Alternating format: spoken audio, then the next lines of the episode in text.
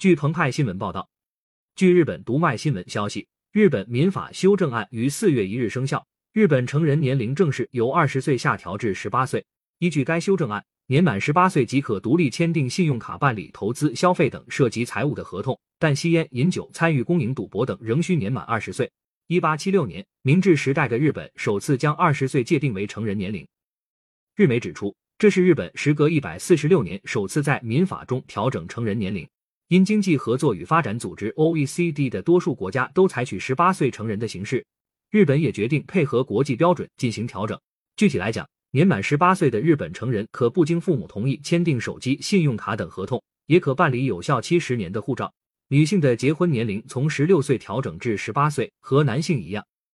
此前有媒体指出，日本社会老龄化日趋严重，下调成人年龄标准意在鼓励年轻人早进入社会，参与社会生活。但一些专家担心，许多十八、十九岁年轻人缺乏社会经验，没有监护人保护，容易上当受骗。日本现行法律规定，未成年人或其监护人有权取消未经监护人同意而签订的合同。新规生效后，十八、十九岁人群将失去相关法律保护。